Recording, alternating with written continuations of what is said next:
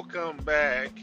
Yeah, it's Tone Robin from the Talking Chip podcast, and I want to say welcome back to all of the students as well as the teachers uh, worldwide that are starting to uh, transition from their bubble at home, where they've been since uh, March of 2020 due to COVID-19. Uh, some some some states and countries are taking the bold leap to return back into the classroom. So we want to give you a big shout out, thank you, as well as a healthy prayer um, for this 2020-2021 campaign of a school year.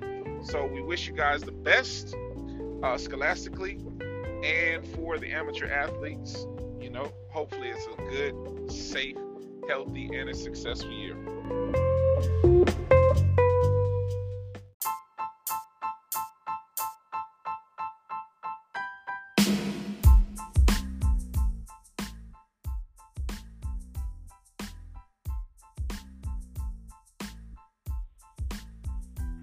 Yeah, I'm back.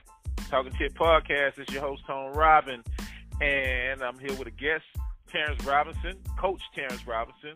He's going to talk about uh, what's going on with the recruiting climate, high school sports, uh, as well as amateur sports, and the post-COVID times that we are going through right now. So, you know, without further ado, how you doing tonight? Pretty good, brother. Uh, it's a pleasure to be on your podcast, man. And I just want to say, man, I, am very proud um, of everything, everything that you're doing, man. And you know, you definitely a brother. You definitely like family to me, and uh, you know, it's just it's just listening to some of your thoughts and how you put everything together, man. Like I say, I'm very proud. You represent Lake Worth well. You represent a lot of different categories where we probably get into that another time. But I just want to say thank you, man. Appreciate you. You're welcome, man. I do it for the people, man. I like I like for people to be informed, man, and uh, it's a it's a it's a different world now. You know what I mean? And we have the opportunity to pretty much create our own radio segment platform and say what we want to say. You know, and and and, and that in that platform, I try to put out worthwhile information for people you know, that's going to help them from the ground level coming up and try to help our people continue to build, man, build inside as they're trying to build outside as well, man. So what's going on? You know what I'm saying? Give us a little little background about, you know, you, Mr. Robinson, Terrence Robinson. Uh basically man, you know, uh, went to Lake Worth High, uh, graduated in 1994. After that, uh, went to the University of Minnesota Morris, and uh, came back here around 01. Wanted to get you know involved in my community. Uh, start you know doing a couple of things at uh, the gym in Lake Worth. Start coaching basketball. Start being a mentor to a couple kids. Um, and then uh, pretty soon after that, uh, you know, after different people saw me coaching in the gym in Lake Worth and, you know, doing different things with kids, uh, I ended up coaching at Lake Lytal and I've been there, you know, I've been doing it ever since 01. Still there now, uh, volunteering. And I also coach, I've been coaching high school. I coach uh, mostly at Cardinal Newman. Um, basically, I would say from 04. But I, you know, I've been to Boynton High, I've been to John I. Leonard, I've been to Lake Worth High, I've been to uh, Wellington. So, um, know a lot of people in Palm Beach and Broward counties, uh, even a couple, you know, different things sprinkled into Dade.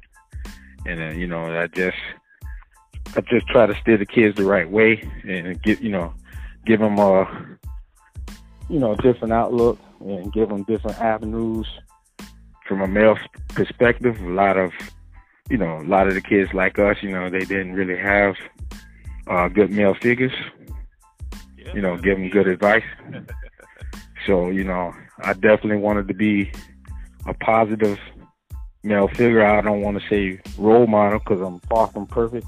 I have a lot of things, but I could separate my, you know, my personal things you know, and I try to get them, you know, I, I try to get on sports advice and I try to get on life advice.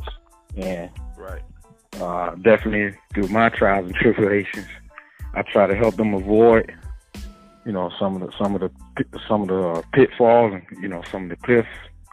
And uh, I try to, you know, I try to be a bridge and, you know, try to, you know, steer them the the proper way. And if anything that I don't know, I try to, you know, be the go between and get them to the right person, you know, help them in life, help them in business, help them in school, um, you know, and, and put them in, you know, connection with the people that can help them with their goals or, you know, their dreams, get them, get them going the right way. Man, exactly. And, and, and, and uh, don't be shy, man. Man, you don't you you don't came across a lot of talent. You know what I'm saying? As as you started off talking about uh, you saying Lake Lotto, you know, I coached with you in passing at that park in uh, West Palm Beach, Florida, and that park has produced uh, a lot of NFL talent. Uh, you coached uh, and worked with a lot of those kids um, that have come up through the ranks, man. And, and, and if you don't mind, man, drop some of the names, some, some of the people you work with. Man, even growing up, uh, Lake Glidle, uh, Palm Beach County Youth Football League, PBC YFL. Uh, we're affiliated with the YFL Orange Bowl Alliance. Uh, when the Orange Bowl was still there, you know, we would play our local games, which I really loved. That I really didn't want to get involved with the travel. I really loved that all the games were played there, um, and it and it usually has very good quality coaches. And even if the quality coaches necessarily don't have you in the regular season. At the end of the season, we make an all-star team. Right. And you know the board and all the coaches. I'm also on the board of directors. Okay. So the board and all the coaches get together. They make sure that you know they have good quality coaches that end up coaching the all-star team. And then we would play uh, Acreage Wellington, which is Western Communities, and then uh, sometimes we would play Boyne and uh, and you know a couple other areas in Boca and you know around the uh, Palm Beach County. Then whoever represents oh, yeah, Palm Beach mix, County, which we mix it up. we mix it up. who, yeah, then whoever wins Palm Beach County, we normally went on to play like you know Doral you know, a couple times we played Uncle Luke's team and, and bashed them. Uh, we would play Key West, you know, a couple other people. But like I say, coming into there, I mean, when I, you know, growing up, I mean, you got names like John Mobley. That was Yeah. one of the first guys that I know of coming out of there. Played for Denver Broncos. Okay. And I mean, we're going way back then, so we're talking 80s, you know, Yeah, moving man. forward. Yeah. yeah. Um, hmm you know, you've had a lot of different amazing athletes come out of there. You know, you had your, you know, you had uh, Vince Wilfork. His father was a coach there. Okay. Um, he was a, he was a product from that area. I mean, you you've had Travis Rudolph. yeah, man. You've had the you've had the Youngs, Young brothers. One of them played for the Detroit Lions. You know, Willie Young, Avery Young. I mean, you've had you've had uh, Jacoby Brissett. You've had Jacoby Ford. You had Benny Bowl Sutherland. Super Bowl champion. Super Bowl champion. You got you got to say that Super Bowl champion. Now he Super Bowl champion. Brady, Yeah, but we- got that ring. We, we I mean, we've had- a couple of guys with Super Bowl You- rings out of You uh, you had Heath Evans, another Super Bowl champion, two different teams, Saints and the Patriots. So I mean, as far as pedigree of the league, there's no comparison. You know, Palm Beach Palm Beach County Youth Football League is one of the largest youth leagues in Florida. And as far as you know, the different athletes that come out of there, um, I say the only place that can compare is probably you got to go out there to Muck City. But I mean, as far as Palm Beach County, South. Florida. Back up. I'm gonna back it up. Back it up because I, I, I, we can't, we can't forget, we can't forget, uh, what is his name, Damon Berry. Yes. Yeah, oh, I was getting there now. That's Damien, you know, Damien and Keon Berry. Uh, amazing family. Their father- Their father was one of my role models. Uh, amazing man. Um, and I first liked him, uh, obviously because he was an amazing athlete. Uh, down at the University of Miami, that's what made me love the U. He was a DB. You know, uh, down there with Steve Walsh, down there with Michael Irvin, and that's you know, that's when we had the state of Florida, which is basically I four down. yeah. And uh, Yeah. you know, they had Jimmy Johnson, which I think is one of the greatest coaches ever. You know, college and pro took the, you know, the uh, Dallas Cowboys at the time, three win How about teams them made them a champion. So you know, you know that was basically the first Miami Miami West, and then you know the Ravens became Miami North. But that's a whole different story. we can't we, we can't even Yeah. say that no more. You That's- know, I was a long time Cowboy fan. How about them Cowboys? yeah, man, the Cowboys back in the day, but I ain't gonna even get on them Dolphins. But yeah, they, they, you know, you got to get some of this talent from South Florida. I mean, it, it, it speaks for itself. Most of the teams that that have, you know, three, four booths in this area, or the, you know, South Florida in general. I mean, just look at the pedigree. Look what they produce. You know, they uh, it, it holds up, whether it be rain, sleet, snow. Them dudes go to the. I mean, not just make it to college. They go to the NFL and make sure we we got some, you know, we got some HO efforts from, you know, basically Orlando area down. So I mean, it's I not a bad got- place to have. Plenty of Hall of Famers, man. I mean, we go, you know, I mean, it ain't. We can run it down from uh, the recent inductees to Ray, Ray Lewis, you know, right out of Yeah. uh, out of the Orlando area. Um, we have, um, ooh, the guys out of Pahokee. It's not Yeah. right now. Yeah. Guys, But I mean, you got you got them linebackers that played on the Saints, man. Mm. When Yeah, when the that's what I'm Saints when the. Saints was having their heyday out of out of Muck City, I mean Muck City is deep. You know, you you know, you got Fred Taylor, Reed Anthony, Johnny Rutledge. And, he You need know. to get in. I'm gonna go ahead and say that for Fred. You know what I'm saying? You got just in yeah. case, just in case uh, his little brother, just in case his little brother check out the show. You know, run, run, and I'm gonna call him by his nickname because I know him personally like that. Run, you know what I'm saying from Dale's Blade. yeah. Y'all need to put Fred Taylor in number 28, man, and the the, the first, Yes. the first, the first um, uh, Jacksonville Jaguar man ever drafted. So Yes. you know, we gotta gotta put it out there like that. We you know, we got much love for Fred Taylor. He was you know, used to be our opponent. Him and we Reed played Dale. against And uh We played against. I tell you what, man, he was an amazing specimen. And uh you know I got a secret though. I got a secret about Fred too. I don't mind saying it.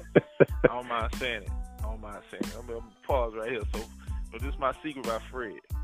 We had uh, everybody know, you know, we had field day back in the days, and I was a, I was a third grader at Belle Glade Elementary. Fred was a couple years ahead of us. He was he was in the fifth. Well, he was a fifth grader. I was a third grader. I beat Fred in field day in the hundred yard dash as a third grader. You know what I mean? So Yeah. hey, you know, I, I've seen Fred around town, man. Avenue E, man. Shout out to Avenue E. Everybody know what's up with that. Uh, his whole family, his brother, his sister. His brother actually came along and actually won a state championship after him, uh, playing the quarterback, qu- playing the. I, I believe he was quarterback at Glade Central at the time when they won the uh, state Yeah. championship. I think it was after '94. Yeah, after after them, which which 1994 was one of the most amazing high school teams I had ever seen. Man, if you if you go back and look at that Oh, man. that 1994 Glade Central Raiders team, much respect, man. Many many many days going out on you know to their track meets. Uh, many times going to their field as a as a opponent and also just as a you know uh, a watcher and seeing that you know a lot of times man just that whole aura of being out there in the muck man and you know the planes flying over and that little spray you know and, and you know eyes. yeah you, you you know not to look up in the air. You know not to wear white clothes, man, because them things wasn't gonna come back right. And uh, Yes. I just love that competition, man. You know, I I usually fare pretty well out there. Have pretty good speed myself, and chased a few rabbits in my time, so I did pretty well at the track meet, McDonald's invitationals, and uh, you know, uh, definitely uh, made friends with Reidel a couple times. We played him shit ever since Lake Shore. so I mean, I definitely no stranger to the muck. Um, and, and I almost forgot that you, you know, you you was a Muck City person. A lot of people don't know about that, but yeah, you know, Me, he had Dion, uh, uh, Mott. Uh, yeah Lamont uh, Scott. Lamont Scott. Uh, Yeah. Now let me let me tell you, he was a great athlete. Know what I'm saying? Shout out, and I, and I always got love. I don't, I don't, I don't care how a person feels about a certain individual, but that that damn John John, John John was a hell of a hell of a hell of a ball player, but he never played ball though. So, I, And I that's- feel John John. I feel John John should have actually went into boxing. You know, he he might have he might have made a hell of a career in boxing, man. But yeah, it's a, it's a lot of talent, man, and it's a lot of generational talent now that's coming out. As you said, you know, we're talking to starting out talking about Lake Lotto, um, uh, uh, youth football league, and as I was saying, you know, Fred Taylor. I know his son, his, his I'm sorry, his brothers, children actually uh, play in that league out there as well. Um, because when I was coaching a couple years back, I know I used to see him regularly on the sideline. I think his kid may have been in prep at that time, so he may he may be. Oh, actually, I take that back. He's in high school now, John I. Leonard. You know, I see some of his updates. Um, but a lot of kids came out of that park, man. A lot of talent has come out of that park um, within the county of Palm Beach. You know, like you said, it, it's in the park league. If people don't understand that, all divisions stay within the park, like Pop Warner. There's no traveling. Um, there are travel leagues that uh, have put out some huge talent. I mean, I played. I, was a part of that travel league, um, which was the Delray Rocks, and um, and then Boynton Beach came along after that. But you know, mentioning Miami as you started out mentioning, you know, beating Uncle Luke's travel teams. I love them. I love them Miami teams, but man, they can cheat. yeah, when you when you go to Broward and Dade County, man, you know you play Doral, you play, you know, you play. Man, Uh, it's fun. You playing high school ball players, man, and, and and you might be in you might be in elementary, middle school, but you playing freshman in high school, and they running Yeah. up, and you like, damn, I can't catch him. And then you know down the road, you, you, you they they got a forfeit. I remember it was one team that was so deep. It was the uh, North Bay Bulldogs, and come to find out, you know, at the time I was playing 115, which is not a 125 division or weight class uh, which would encompass, you know, primarily sometimes fifth graders, but mostly sixth, sixth, seventh, and some eighth graders. And we played this damn team, and these boys was hitting so damn hard, and I was like, man, how, how? Or you could see their physique. They coming out with the gold teeth, and they they rip Grown up, man take off their yeah. shirt you know what I'm saying? You looking like, you know, and I I, I don't I don't idolize uh, Zeke Elliott, but I, I got to give him his credit. You know what credit do he? he he's a, he's a nicely built athlete as a running back, but you you can look at a young man with that stature, and you're playing in the sixth seventh grade, and you're seeing somebody with. No, let me take it back. That's coming at you. That's looking like Troy Davis. well, well, now I guess lately, even in the NFL, man, because a, a lot of uh, Ravens last year, man, when they when they seen that boy from the from the uh, Titans come through there from Yulee, Oh yeah. Oh my God. They- yeah. they they they didn't want to see him. Derrick you know, Derrick yeah, Henry, yeah, you, yeah, Derrick Henry from Yulee. You, you you know another another Florida in the Panhandle. You know Yeah. they, they they you know they didn't want to see him. So you know you you got a few like that. And I remember in my time, the person that kind of reminded me like that was uh was even more opposing than Fred was uh Roland. Oh yeah. I didn't I didn't play against him, but Roland Roland, Roland, Roland, Roland. Not one thing about one thing about Belle Glade, Belglade Glade Yeah. Central High School. yes. They have, they have so many legends and and and and, and folklore tales from this school. It's just amazing how I, I think they call him Keely, the guy who used to. yes. Yes, sir.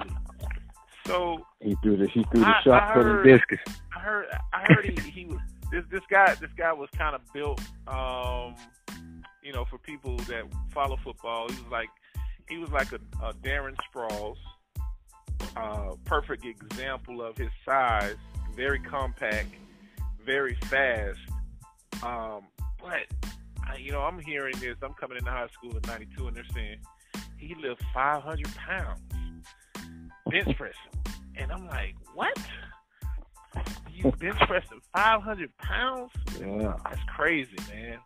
But that, but that, that running back tandem with uh, uh, Roland, as you referring, and I know you wrestled too, but uh, it was him and uh, and, and the the real rabbit, the original rabbit out of Belle Glade, you know, in our time frame was Gilbert Grantley.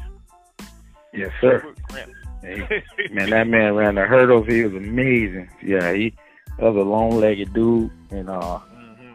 you know, I was happy to see that he, you know, went on to do things after sports. But man, he was an amazing athlete, man. Sometimes yeah, a lot of training in the area now. Yeah. At Monk, uh, you know, you would just be in awe, man. And I'm the type of dude that I love competition. So whenever whenever I saw that, I, I never had fear it would it would just make me, hey, I just want to step up, man, and you know, try to get out there in the summer and run with them boys when they set the cane fields on fire.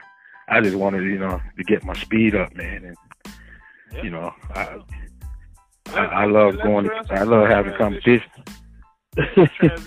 Know, let's transition over to high school, like you said. In the 1994, that, that 1994 class, you know, I pl- I remember playing in that game. We went we went there. I was a freshman that year. No, no, yes, I, was, I was a freshman in '92, and but I got moved up, and I definitely remember playing that game against uh, Glade Central because my family had came out that lives out there, and so at the time, this is high school. So at the time, high school wise, I'm, I'm, I'm gonna try to I'm gonna try to get them all, but I think we played. let's let's let's count how many. Let's count how many people that moved on to the NFL that was on that particular well, team. You have uh, well, just real quick, side. we ended up we ended up mm-hmm. shutting down Fred. I think he only got about sixty on us, and uh, I covered Reidel pretty well. I don't think he only had two catches, but he ended up getting about three returns on us on punt return. and then, oh yeah, and then, uh, I remember the one. And I then, remember the one where he ran to the concession stand and then got chicken yes, wings on our ass. He man. he ran side to side about three times, and then he just sprayed on us. Yeah. And uh, and then you know we kind of contained Fred, but they had another dude by uh, Jack Jackson, so he gave us a long night. Yeah, yeah, yeah. It was. I mean, that team had uh, uh, uh, uh, a one double A record breaker at FAMU after he came yes. back from uh, West Virginia, um, uh, and he went on to coach at Lake Worth High. Juwan Sider. Yes, sir. Uh, he had a brief stint in the uh, NFL, or at least a tryout with the Raiders. I remember. You had uh, Johnny Rutledge, top tier linebacker, yes. that went on to play for the Arizona Cardinals. You had Fred Taylor.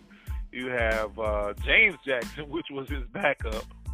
Uh, yes. You had Reidel Anthony, uh, uh, highly touted, record-setting national champion with the Florida Gators. Uh, wide receiver. Yeah, him and Fred. Yeah, him and Fred won in '96. And they uh, basically uh, took John, Johnny. Yeah, yeah, yeah, I was about to say that they basically had Glade Central move north, and mm-hmm. they they you know the boys graduated in '94, and by '96 they was they was NCAA national champions, and they, they knew the right place to recruit.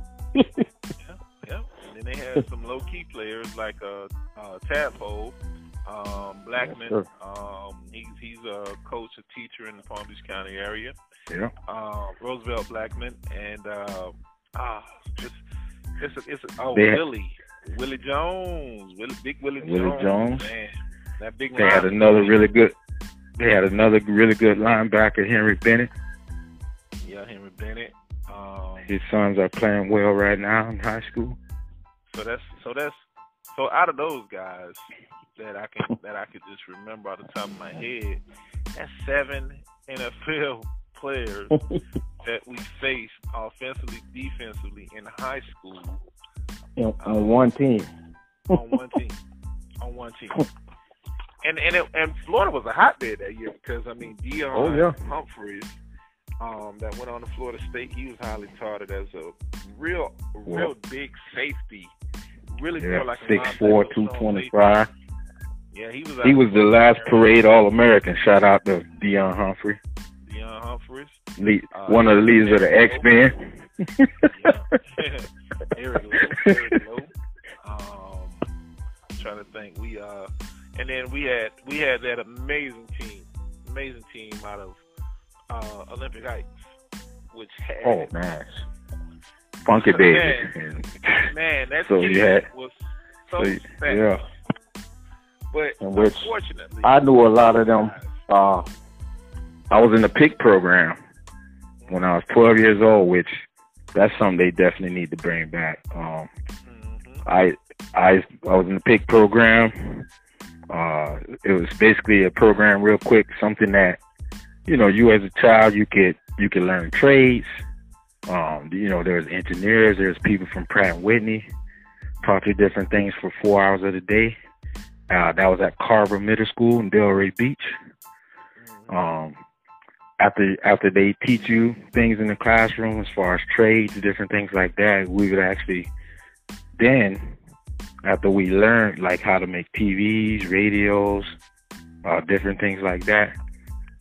Um, we would go to different parks of recreation, different kinds of trades, and they would show you, you know, how to actually do on the on the field jobs. And you know, we got paid to go to school and to to learn trades, and that started, you know, normally really 14, but they start accepting you at 12 years old. And I, I wish they brought those programs back.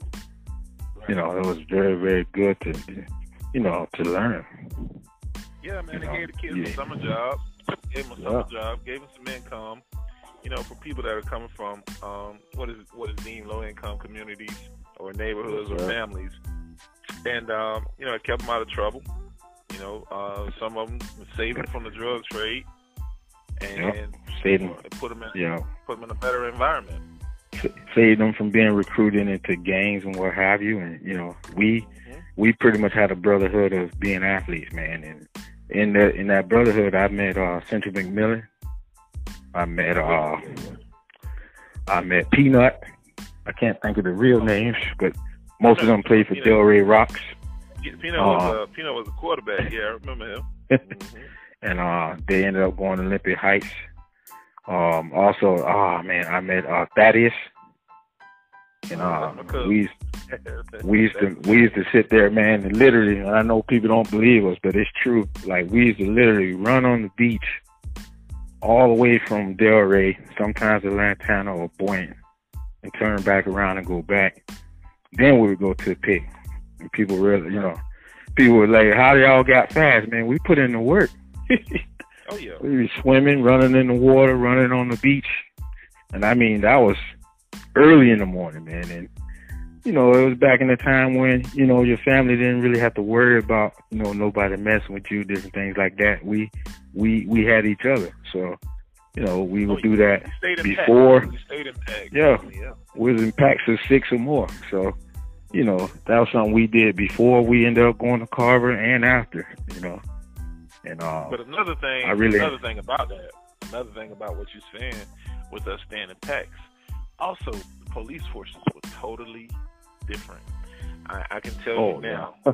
versus then. Oh, yeah. Versus now, the now versus then. If you go through Belle Glade, if you go through, uh, you go through West Palm Beach, if you go through Lake Worth, if you go through um, uh, uh, Delray Beach. Now those four towns, four cities alone, there was such a heavy presence of black officers, and they came from the communities that they served.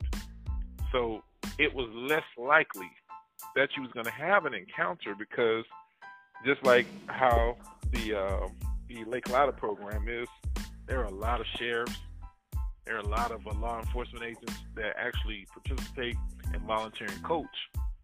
We had those same volunteer coaches with Delray Rocks. Um, so you know, number and I say one name, you know, rest in peace. God bless the dead, uh, Mr. Uh, Mr. Coach Bump. Anybody say Coach Bump? They knew what time it was. You didn't want to have no encounter with Coach Bump, man, pulling out the stick. And I'm not talking about a gun. You know, for you kids that can only relate, pull out a stick to a gun. I'm talking about pulling out a stick, pulling out a tree branch, and and, and, Yeah, and for putting a discipline. smack across that behind. Yeah. And that was Yeah. back in the times when, you know, uh, our our families believed that it took a village. So you know, if somebody did put a switch on you or someone did discipline you, it was no issue.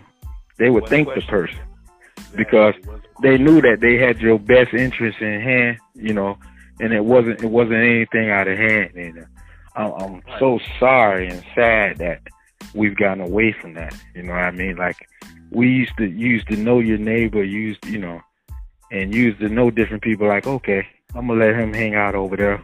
He could be you could be going all day, you know. And there was no worry. They know that you was gonna be disciplined. They know you was gonna be well fed they know you was going to be, you know, well taken care of, you know. And uh, No doubt. it's sad that we gotten away from that. And as far as what you're saying with the law enforcement, man, I just remember most of, I would say at five, six years old, uh, I actually, you know, my mother didn't really want me getting into football. I was very little. Even as a freshman in high school, I was barely a 100 pounds at five eight. I just I just happened to be fast. I was a fast nerd. But anyway, uh, you know, uh, I grew up in mostly a lot of uh, PBA, uh, Police About Association. You know, a lot of the PBA or PAL leagues. There was a lot of that, you know, in in our youth. Which you know, there's not very many of those, and that's all the way, you know, the baseball fields down there, right off of A Street, North Lake Worth. Um, you had that, you know, you had different branches at Lake Lytal. You had that at the YMCA. Um, you know, you had that a lot of different areas. And that's So, well, you know, if- because the pals, the pals have transitioned now into the um into the into the highly sponsored AAU programs. So and I, and I know this, Yeah. I know this factually because I stayed out, I stayed out western, you know, as we we term it, I stayed out in western Lake Worth or which, which some would consider Boynton Beach for a time, and um, you know, I would see some of the coaches that coached at uh, the West Boynton League would shuffle the children out to um, that, that, that Wellington basketball program. Yes. Wellington Yeah. Wolves. Yeah, so because cause that program actually produced uh, recently Trenton Frazier, who was a, a damn good uh, youth youth football quarterback. Um, but he went on to be a very, very uh, highly recruited point guard, and he plays for the University of Illinois right now. I think he's in his junior year. Uh, but his father was an excellent ball player, and they uh, they're related to uh, to Ishmael and uh, those guys, you know. And I know Goldburn. having yeah, having conversation with them on the sidelines and speaking with his family. But that's that's what's happening now. So you'll have a person who sees the talent, and then you know they'll pretty much it's and, and recruiting is normal, and so I'm, it's not like I'm I'm I'm I'm trying to bring a program down. It's it's to be understood that kids play out of area, you know, because that that's the hot team. You know, before they open it up with the high school dynamics now is in in South Florida is as long as you can get there, we don't care where you play. And I felt bad. I felt bad. I felt bad when they changed. I think it was maybe about two, two, three years ago that they changed that format, and I was just like, damn. So that means that stack school is gonna stay stacked for a long time because these kids are playing at programs like uh like uh, uh, uh Lake Lytal, and they're playing and, and Belle Glade has a, a good program now. Airport Pro Airport Airport Road has a good uh, program as well, but a lot of those kids are starting to migrate over to Royal Palm, and Yes. we're seeing them more. They're not they're not playing at Glade Central anymore. You know where Glade Central used to have, damn. I mean they had they had 22 on the field, and then they had a whole nother, you know.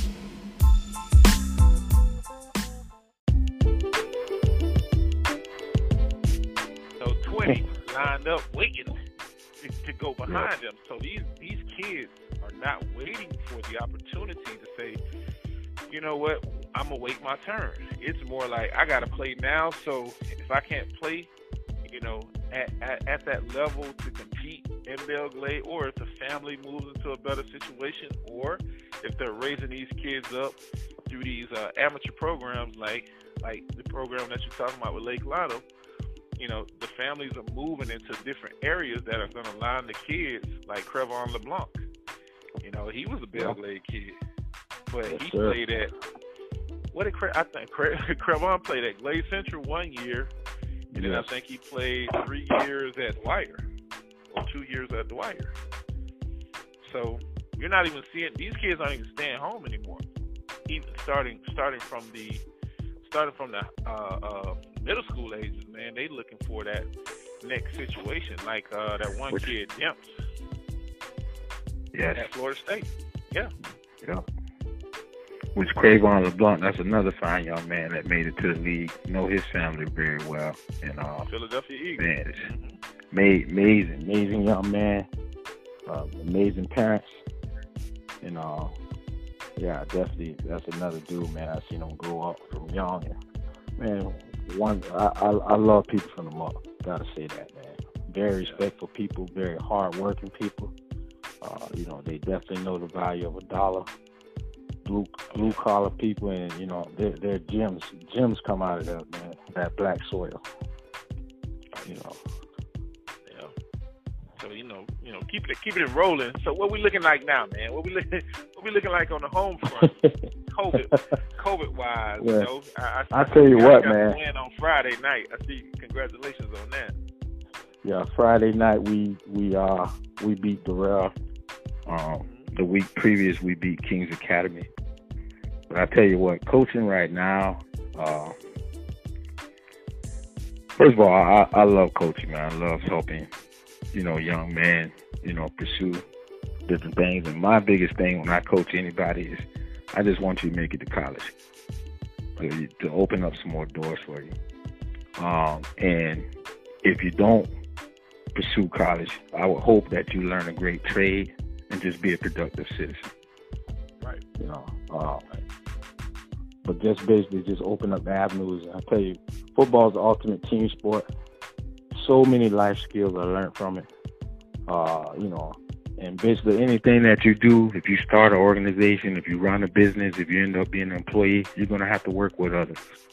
And hopefully, man, football teaches you, hey, I can work with others with a common goal in mind, and we're gonna do whatever we can as a group to achieve it. Um, also, you know, literally, you get knocked down, you gotta get up. You can't just lay there. You know, you get up and you do whatever you can do to make the plays, whether it be blocking, running, um, you know, playing defense, whatever you're doing. Is the you know football is the ultimate team sport, and, and It is. I'm I'm It is. happy that I had that experience. I'm happy to have had that experience with you because it definitely, uh, you know, grew to love you more than I would if we didn't. And it's just you have you have a special bond, especially with someone that you that you know you you end up it, it teaches you, man. Either you're gonna fold or you're gonna have courage to stand up, man, in that heat of battle. And you know, it, it's sad, but it's true in life. You got people that fold, man, Oh, yeah. and you know you. you and, and then you got people that stand up. You got people that have your back. You know, uh, yeah. You know, people like you, people like uh, Vincent Reese Wheeler, Maurice. I know, man. You know, if I go through some type of trial tribulation, you know, you you would be somebody I called on. You know, Vince would be somebody I called on because we've been through that fire before. You know, and uh, you know, if I needed you, you know, in a, in a in a negative situation, or if I needed you, you know, in something positive, you know, you, y- y'all would be some of the type of people I, I would want to walk through the fire with me, man, and either enjoy something amazing or you know help me get through something.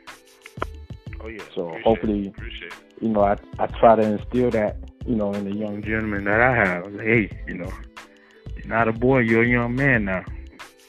You get knocked down, you got to get up. You know, Oh yeah. you got to be brave. You got to have courage. There's gonna be times where you're gonna lose, But guess what? You're gonna fight the whole time. You're not gonna just accept. Definitely. You're not just gonna accept no loss. You know, you're gonna put forth your best effort, no matter what the outcome. And then you know, it's times where you're gonna be in a dogfight. And guess what? You know, now we get to see, you know, like I like I joke with a lot of them. I say I say I am a character myself, but I have character. Right. So yeah. I, I said a lot of y'all are characters too. But how many of y'all have character? How many of y'all are man? How many of y'all, when that adversity hit, how many of y'all gonna stand up? Not only just stand up for yourself, but stand up for the guy next to you. And that's that's a, that's a good that's a great comment, man. That's a great quote because uh, you know a lot of these kids and men that grew to be men that we that we've spoken on already, the persona of them know, where people know them as the athlete, is one thing.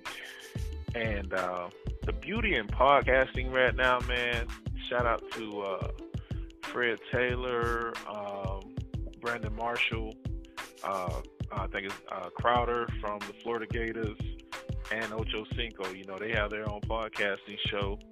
Um, it, what what's happening now is a lot of these men are getting the opportunity to show who they are off the field because often, and if you think back in all these years, you know, some of the greats, you only know that persona on the field. Like I only know Emmitt Smith, the running back, the superstar through Dallas Dallas Cowboys, or Thurman Thomas, classic example. Right.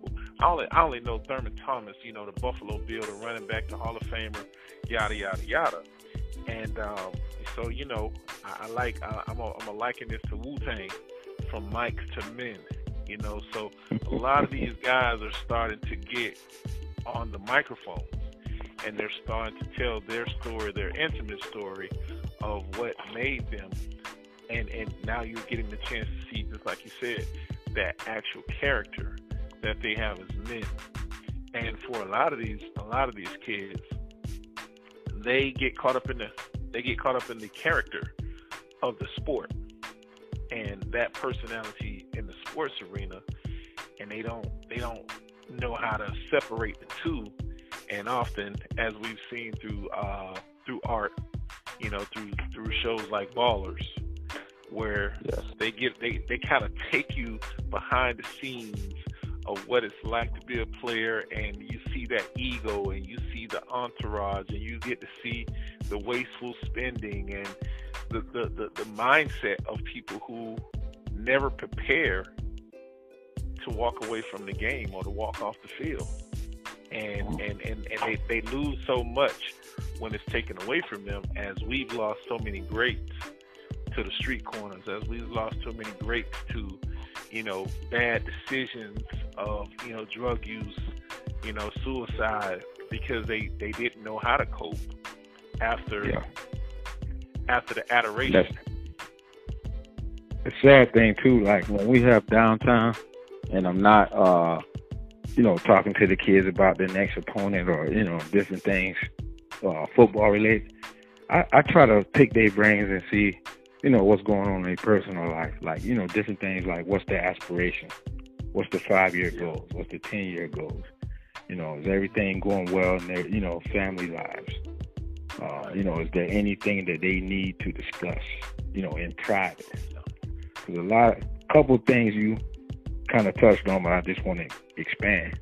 Is uh, you know, you have a lot of different, especially young men with issues, and even though you know, basically football is a place to where you can take out your anger and aggression. Um, you know, it's, it's you know, you can basically hit somebody as hard as you can, you know, many times you want in between them whistles. And, but you'd be surprised at how many people it doesn't quite get it, you know, doesn't get all that anger out. Doesn't, you know, right. a lot of people have different anger issues, whether it be, you know, because they don't have a father or, you know, they got a bad, they have a bad uh, relationship with their mother. They, you know, their mother, you know, might make them want to be grown up. You know, they they never had a chance to be a kid. Like you know, they had to and be I'm, an adult you know at a young age. I'm gonna park that one. I'm gonna park that one because we gonna we gonna we gonna circle back. We're gonna circle back because um, and, I, and, and the way that I'm gonna remember this, I'm gonna circle back because I'm gonna say Junior Seau. You know what I mean? yeah. Because so so I'm gonna park that right there. But let's let's jump back into this COVID thing. Like, all right, so everybody can't be in the bubble. You know, like the NBA. Yes. And yes, sir. You know, uh, we we we we're hearing it today. We're hearing it today. Cam Newton, NFL football player, tested positive for COVID, so he will not be participating in the big game against the Kansas City Chiefs. So in high school, in the dynamics right now, right now, what what safety measurements are intact in, in your county to kind of help these kids stay healthy to avoid COVID?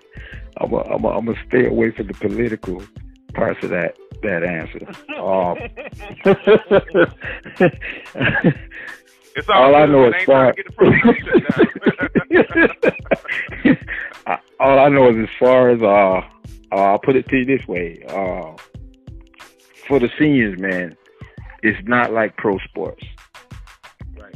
For a lot of these seniors, just like for a lot of football players in general, once you're a senior and your senior year is over, more than likely that's the end of your football career. Um, you know, even if you do have aspirations going to college or what have you, if you if you are one of the few that make it to that and play on that level, you know, so, so a lot of people don't touch the field. Right. Uh, you know, you have different due to different situations.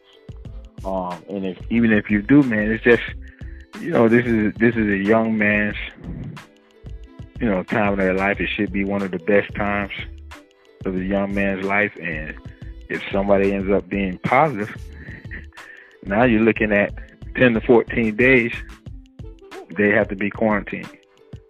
so, easily. So, That's too, two, possibly, possibly three, depending on what day of the week you catch it. right. Um, right. And now, and then whoever that person has been around. So, um, as far as lifting and things like that, most people have a partner, you know, because obviously you need spotters. And then, you know, obviously if something was to happen, then it would be just those two versus, you know, 10 or 20. Um, we have to wear the, you know, we pretty much wear the mask at all times. Um, besides the actual game, you know, we stay apart from each other. Um, you know, um, but you know, we basically wash our hands. Most people, you know, we we basically create our own bubble. Um, the people involved, man, we're the coaches and the players. You know, try not to. Even though we can go to things that have opened up, we, you know, we, t- you know, we tell the kids, hey, don't go to the beach if you're gonna, you know, do something. Do it, do it with your family or a very, very small group of people, and you know, do the social distancing. I know myself. Uh, I try not to go to the store. I try to order different things that I need. When I do go, I get things in bulk. You know, I what I order, they put in my car, and then pretty much besides being with my daughter, like I'm at uh you know, like I'm I'm at work, which I'm glad I'm kind of glad it's not open right now. There's nobody else there. You know, there's very few people there, so I don't really have to worry about social distance there. And then you know, like I said, I'm in and out of the store. They're you know they're putting the different things in my car, my trunk. And uh, you know, even though I really would love to go out to eat, I'm trying to you know make the things I have already at my house. So I'm pretty much there, and that's what we try to say: limit limit your exposures, and you know, keep washing your hands and practice social distancing. And uh, so far, we we've been around each other almost four months, and all of us have been COVID free the whole time. Okay. And and and you guys, you guys, are you are you playing a full ten game season? Right now, I think uh, we have eight. We've already played three. Um, and we're going to probably add two more of the public schools, which public schools just started, I think, last week. But uh, most private schools are, you know, the uh, Christian schools, they've, they've they've never been shut down. You know, you know they have smaller enrollment. Like for instance, Cardinal Newman has like 300 kids. You don't have to worry so much about social distancing. You don't have to worry so much about you know 50 kids in a classroom. where where where is Cardinal Newman located at? Like, what, oh, what Cardinal Newman's in West Palm Beach, West Palm Beach area. It's on Spencer Drive in between uh, Okeechobee and Palm Beach Lakes. Uh, if you know that Chick Fil A right there on Palm Beach Lakes, is really very very busy. It's basically on the other side of that. And, uh, is it, is it, so you guys basically in South Florida, South Florida High School athletics in the uh, in, in the private school division.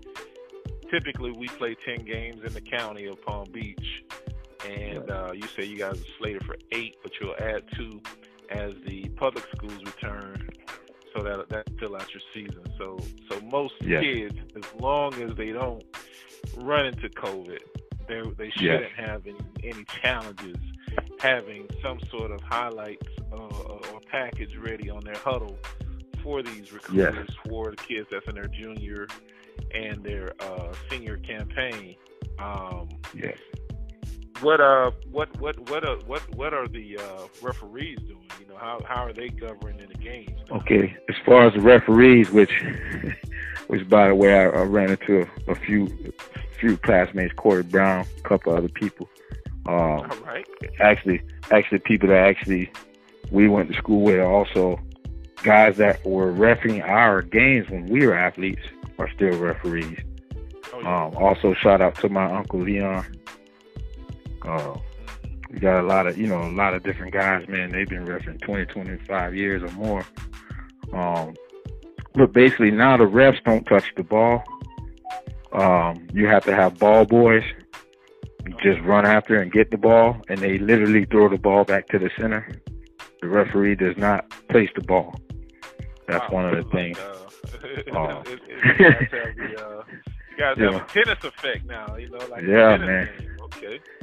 And, um, and you, know, now, the, I'm saying that to say, are you getting any good spots? since the referee, since the referee isn't spotting the ball, are you he, guys getting any he, good spots? like he'll stand there with his foot, and then that's where the center, you know, needs to place the ball. But he, this, the a lot of the where the referee would, you know, touch the ball or uh, pretty much be around the people. They've they've re you know uh, the only time it really comes close is obviously the sideline, but you still have that buffer where you shouldn't be anyway. And you know they'll definitely tell you, hey man, you need you need to back up. You know, so you don't really come into contact. I've attended a few games at the school, and as far as the crowd participation, the school that you you coach at is very family oriented it's very yes, traditional, where it's generation after generation that attends that school in most instances. So, what I mean, in the, the, are you guys still having a nice crowd turnout for the uh, for the game? It's very limited. Um, okay. Like you know, basically, obviously, like the parents, like you know, immediate family. But as far as like uh, extras, not very many extras. But even with saying that, it was an amazing crowd last week. it got pretty rowdy. Um, you know, we had a we had a great experience. The game that we just had was a dogfight for most of the night, and then you know we ended up winning uh, 28-19, but it was a lot closer. Uh, you know, previous, and um, you know, I definitely heard the crowd. I wasn't really uh, looking and paying attention, but it, it was definitely uh, towards the you know toward when the game uh, before the game uh, was decided, when when the opposing team had the ball, you know, they they were loud. You know, they're very, you know, like you say, it's a lot of, you know, a lot of uh, families, generations, people pass, so they're very knowledgeable about the game. So you know, when when the opposing team, you know, needed big plays, they were they were loud. Definitely helped out and uh, definitely, uh, I was happy for the kids that, you know, their families and friends could support them. You know, you know, people had masks on. People, you know, people sat, you know, away from each other. So, mm-hmm. you know, it was good. I know yeah. at least that part. And they got so, checked. They got screened coming into the they got screened uh, before they were able to uh, enter. Oh, okay, so they're checking the temperature. That's the other thing too. Upon arrival. Every, okay. Yeah, every day that we arrive, even yeah, even like this weekend, you know, we go through screening.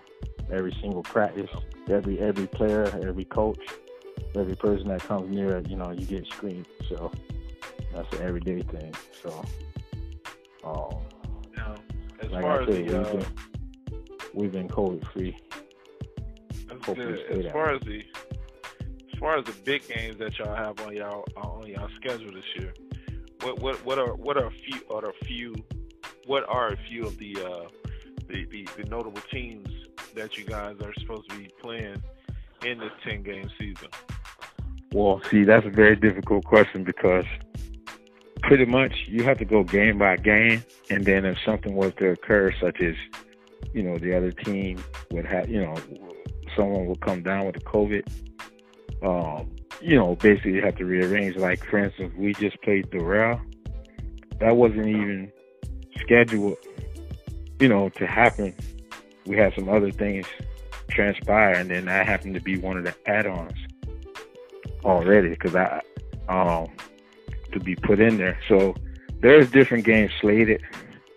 You know, you know, you have like Clewiston's, you have you know different things like that slated in there, Yeah. but it's like you kind of got to go week by week before they happen. That's You know, you know what I mean. Truly understandable. Right? Try try not Do to. you-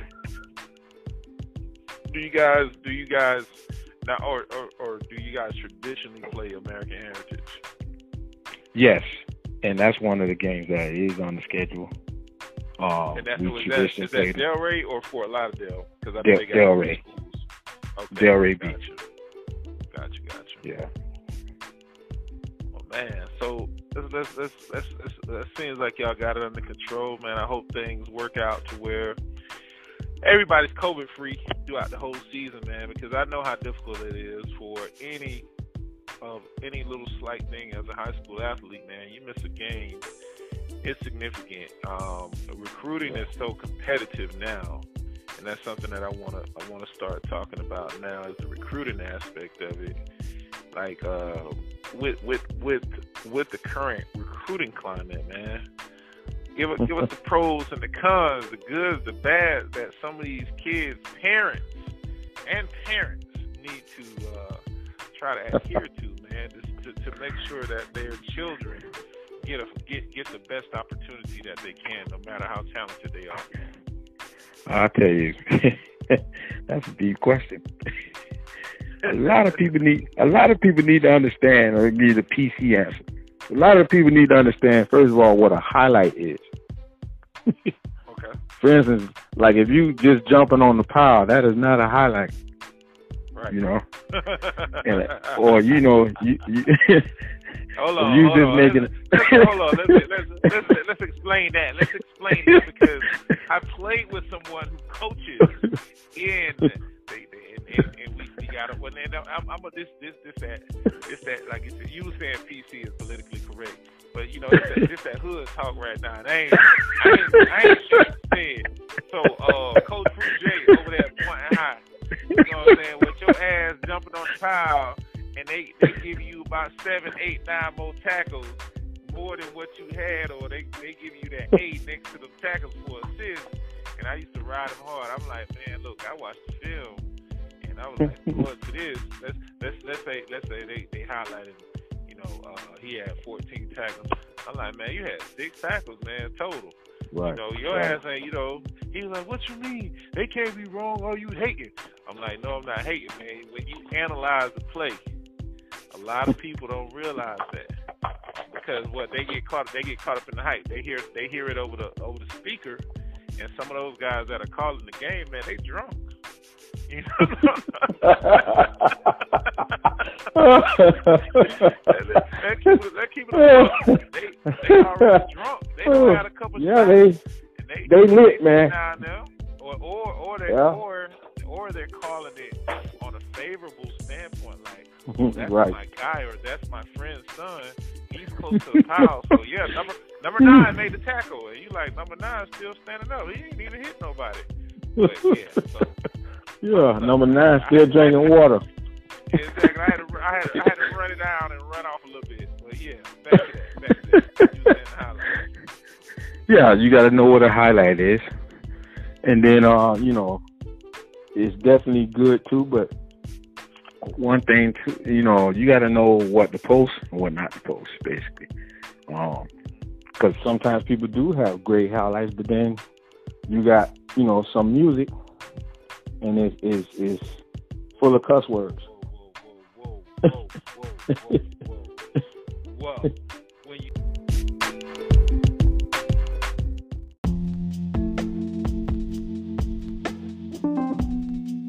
Say know what to post.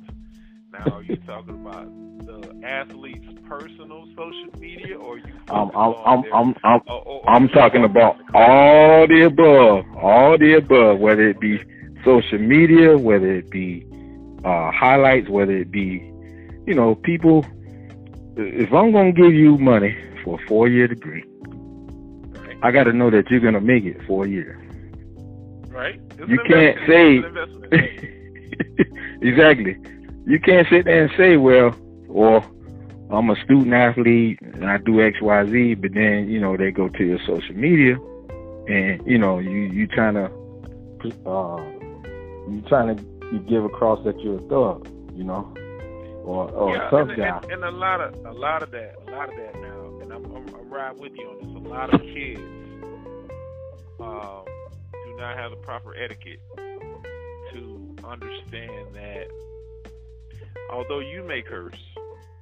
And, yeah. and this was this was this was my recruiting experience. I'm a, I'm a, I'm a, I'm, a, I'm incorporate my baiting experience in that happened with the with the with the recruit from uh, Bethune Cookman now University. So BCU baited me in. This is pre-social media. Coach comes out, pulls me out.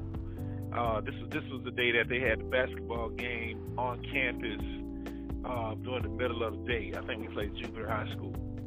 So they they they pulling me out. Uh, came out and uh, it's making a real big scene. Everybody, like, oh, he getting recruited. He getting recruited.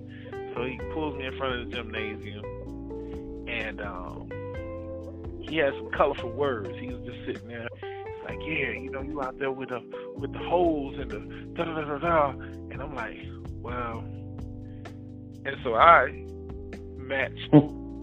I, as they say, I matched his tone. I matched his tone. So, right. like, uh, whatever, whatever I said, I can't remember the word. I'm, I'm, I'm not even gonna waste an expletive just to say something, but whatever profanity I used at the time, he stopped me, and he was like, "Hold up, hey, um, yeah, we don't, we don't, we don't do that cursing and all this and that." And I'm like, "Wait, wait a minute."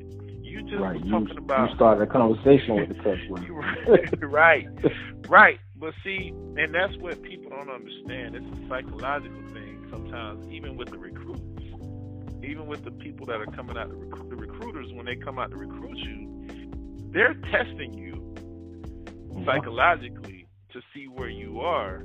Because what right. he did, he he set he set me up, and he set me up because my cousin Curtis Davis, shout out to him, who was uh, coached by uh, Larry Littles, uh, former NFL great, Miami Dolphins undefeated team. Um, he he he was uh my cousin was there, and my cousin had a big personality, uh, very known on campus as a party guy, and so you know I I, I mentioned to the recruiter, yeah, Curtis is my um my cousin. He's like, oh yeah, Kurt, your cousin, yeah, man, he be running around, and and that's and, and that's the expression that I I want to I want to interject and say that's what he was saying. You know, Kurt running around with all the girls and this, that, and the other at the time my cousin is married right now, so this was at that time. And and uh so, we all had a past. So, yeah, so he's leading so he's leading me. He's leading me. And I'm like, okay, this this seemed pretty cool. I'm nodding my head, I'm feeling good about it. And at that very moment when he stopped me and said what he said, I said, oh, I'm sorry, sir. I have no interest in uh, I, I have no interest in BCC at the time because I felt like you you disrespected me. One, you recruited me. I'm not with a parent. I'm not with a coach. I'm I'm, I'm meeting you one on one on campus. But then you put me in that disposition where you make me feel like you can violate me at any at, by any means because you're my elder. And in that part of the recruiting process, I'm like, yeah, that's not fair. I'm a kid, a young man, and you're you're you're you're playing me like a young adult. And then when I start to act like that young adult, you shut me down and you make me feel like that's a no no, or you're gonna hold that against me. And I'm like, nah, we ain't playing those games. And that was that was before the social media days, and and that was my experience with it. So I get what you're saying as far as you know the way people project their images, the way this, the, the, the let, let me be blunt, the shit that they say and the shit that they do on social media that they shouldn't be doing, that the parents don't cut them off on. And I hate to say, you know, if you are a trending athlete, you better have a PG page. But that's the reality of it because a lot of people have lost scholarships over that. Yep. Well, not only that, let's let's let's move that to adulthood. you try to go on the job interviews, different things like that. They they look at your social media, so you know you have to be aware of what you post. Yes, sir. Yes, sir. Yes, sir. So, what, what what's the climate looking like down there, man? As far as uh, as far as, as as far as big recruits this year, like who's a who's a standout that's just jumping off? Oh man, it's kind of early for that. Um, pretty much, I would I would guess the front runners from last year that were juniors are still the top ones now. Um, like I said, most of the public schools have just now been activated. So, okay. um, it's going to be very. I think this is going to be a very limited year, um, as far as e- exposure, because who knows how many games certain teams are going to have, and then who you know who knows is, you know, for instance, when it does become active, hopefully we're past, you know, we're in a part of the stage of COVID where you know we can have visits, or you know, is that is that gonna be is that gonna be on Zoom? You know, is there gonna be Zoom meetings to get recruited? You know what I mean? Like that's something that it's gonna have to be very creative as far as right, because every I'm sure there are guys that'll come to schools. I'm sure there are guys that'll still come visit, but then you're gonna have guys, especially if they have families or let's say they have a young child uh, or you know, or some of their wives, I'm I'm pretty sure they're not going to want to venture out. And, you know, you know, deal with that. Well, and, and, and, and, even, and, even the normal and even the normal means of travel. Like I mean, everybody's not jumping on a plane as they as they exactly. were. You know, for us, I, I, I, like I mean, it was a golden ticket to get on a plane when we were back in the in the in the early to mid '90s and then right. all of a sudden, you know, 2000s, things took off and people hopping and flying everywhere. COVID hits. Now people like, man, I ain't getting on no plane. You know, I'm not yeah. going to be encapsulated in a plane right. to travel from here to there. And um, yeah, it's, it's gonna be. That's that's an interesting point that you bring up. Yeah, definitely. Yeah. So now too, you know, you're talking about a guy driving. That's that's gonna be a hell of a lot of driving. you know what I mean? If they if they do it, which a lot of guys, that's how a lot of guys did it anyway. Especially if they had to do South Florida. You know what I mean? They're probably not in no rush to get back anyway, if they're coming from the north. But I mean, now, you know, I'm pretty sure some some some some things of travel are eliminated, and then too you know, if you're trying to book a hotel, different things like that, you have to be careful with that as well. You know. I had uh, and and you you you make me think about uh, make me think about um, the talent that has escaped us. You know, like the Lamar Jacksons, um, uh, uh, um, Jacoby Brissett. Um, yeah. no, I'm, I'm I'm more so thinking like you know where Lamar went to Louisville, or where you had yes. Jacoby go up to North NC State after after his stint at the uh, University of Florida, and then you had um, and you had uh, what's the other guy? Uh, uh, you got James Cook right now at the University of Georgia. Now, the thing for me is because Florida is always a hotbed. Right. Will some of these guys choose to stay local um, because of the concern of family, um, being able to see them, um, and also for them to get to these places because of of COVID now. So now will it be the return of you know the big three of Florida, Florida State, University of Miami, getting talent that they would not have normally gotten because you know LSU, because of Alabama, because of uh, Ohio State. Ohio, yeah, Ohio State stole a few from us too you know, yeah. with uh, Santonio Holmes.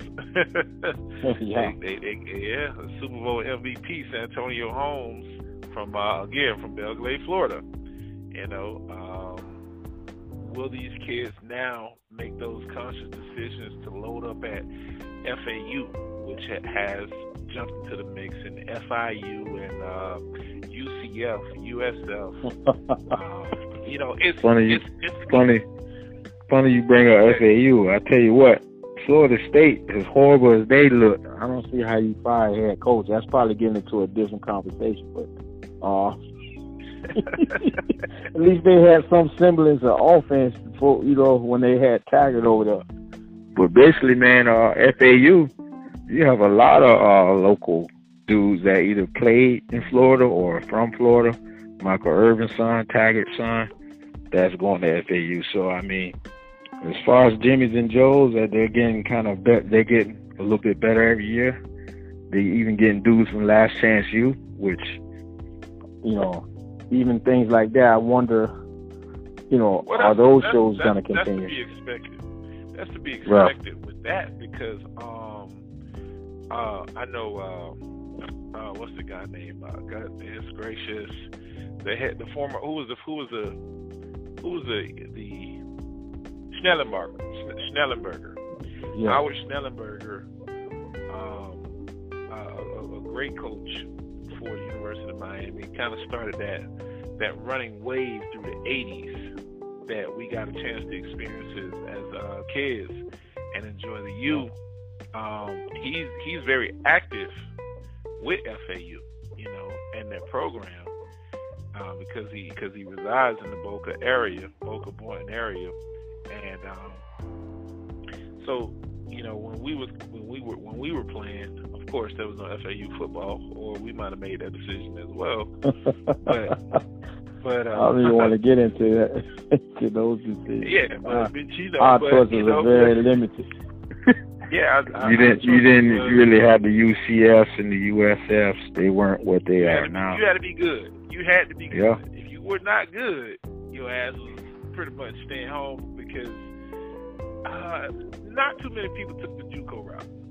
You know, nope. it's it's it's an option now, but not a lot of people from our era really were like JUCO because again, social media has fostered a lot of things make it acceptable because you can look, you can take social media. It's, it's like a it's like a live dictionary. I mean, a live uh, history book and so you can see in the places that you normally wouldn't go into, you're like, oh, okay, maybe I'll take a chance and go out there. Now, where you like, uh, who was, what was the, the one of the perennial schools was Butler Community College.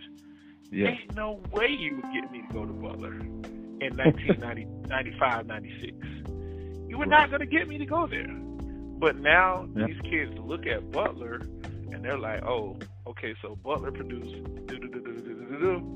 Okay, I'll go ahead and jump over there. Boom. But yeah, it's different now. Yeah, let me let me make a couple points. Like for instance, even you had like Steph Curry go to Davidson, you know, and basically put Davidson on the map. But even going back a little bit further, a lot of people, for instance, as far as D ones, it's only I would say I wish I had someone to educate me more, educate us more on. Until I played NCAA, I didn't realize it was like 130 something of them. So right, it's right, like right, in in in in that first of all, you don't think okay. Hold on, hold on, I- hold on, Hold on, hold on, hold on, Terrence, Terrence, hold on, hold on. Let's, let, I, I, I, I want you. I just, I'm, I just want to, I just want to interject and say, when you say NCAA, we talking about, we talking about the football game. You know what Yes. I'm saying on, on, on PlayStation or Sega. You know, a lot of people won't understand that reference. You know what I'm saying? Since that game doesn't exist anymore. But yeah, go ahead though. But yeah, just it was perfectly named because you know it is the NCAA, and all of us had to go into the clearinghouse if you end, you know, if you end up going to any collegiate place.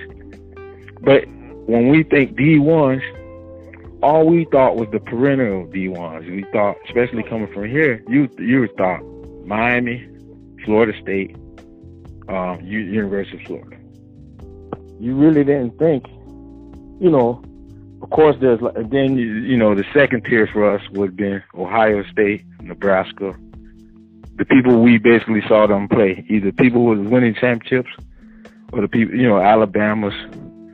We really didn't really have Clemson on the map, which I'm glad, you know, like Jacoby, a couple other people, Jacoby Ford, a couple other people ended up going to Clemson. Kind of put them on the map back in the day. C.J. Spiller, Jacoby Ford. Um, but those were places that I never thought of going. And that's right there in South Carolina, which is beautiful. that I found out later on in life. But that's that's something that never entered, you know, my mind. I didn't think of going to, you know, uh, South Carolina and Columbia or or Clemson or uh, Hawaii or you know uh, Iowa, Iowa State.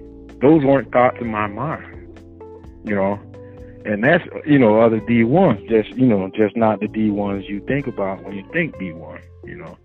Right. Um, and then two, if it's not D one, there's so many other colleges that could prepare you for life, like Citadel, um, yeah. or Yeah, other JUCOs. yeah. It was it was tons of JUCOs. I actually, uh, you know, grew grew up a little bit. I actually knew about three or four people that attended Citadel, which that's one of the colleges that recruited me. That I didn't think about going to. Um, and they played a they played a lot of the D one teams. Um, Yeah. that you think about as far as D one, and most of the people that attended that school, uh, you know, did pretty well in life.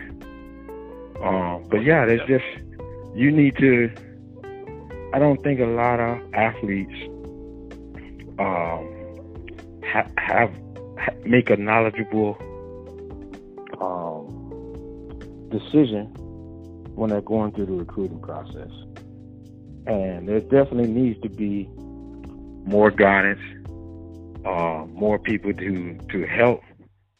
Just like just like you taking a test, you need to make an educated guess or an educated decision. You know, not not one from well, you know, they got a nice brochure. Like a lot of people end up going to places that they never saw. For instance, uh, where I ended up going to college, I never I never had saw it till I till I got there. Right. Yeah, yeah. you know, I, I was leaning towards I, I, I know. Fa- I FAMU Union. Some, some, some, yeah, someplace in uh, University. Mhm. Yeah.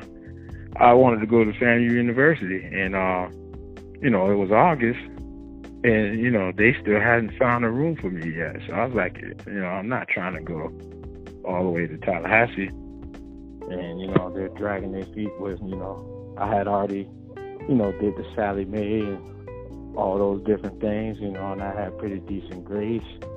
So I was like, you know, what's the hold up? And you know, there's a few places like, hey, we already got your room board. We already have this and this set up for you. So, you know, I was just like, yeah, it's, it's August.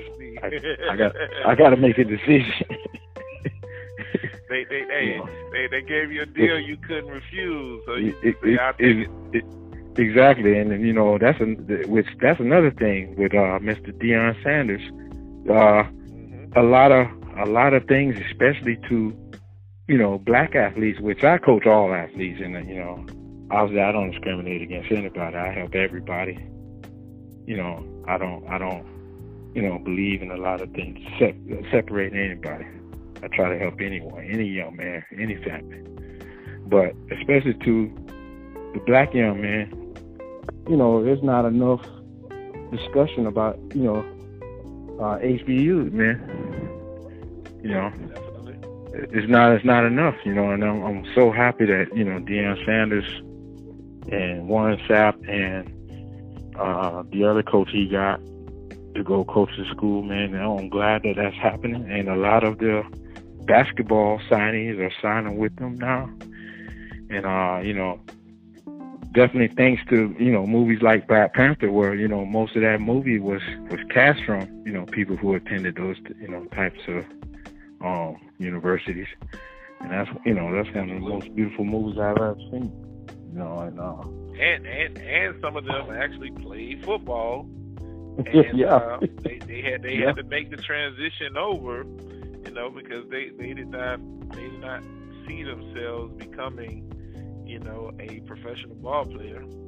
yes, Or they may have had a short short stint, and um, you know they went to the backup. They went to the backup Yes. option, and um, that's a beautiful thing that a lot of kids have to understand.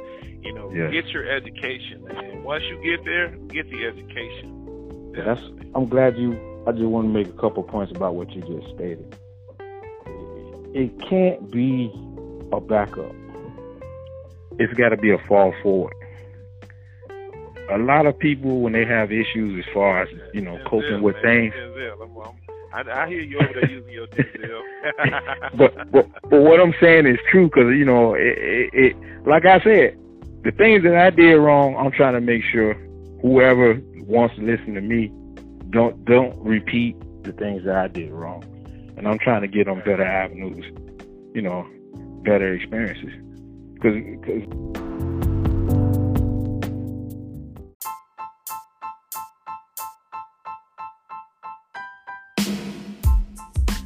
truthfully, sometimes college isn't for you.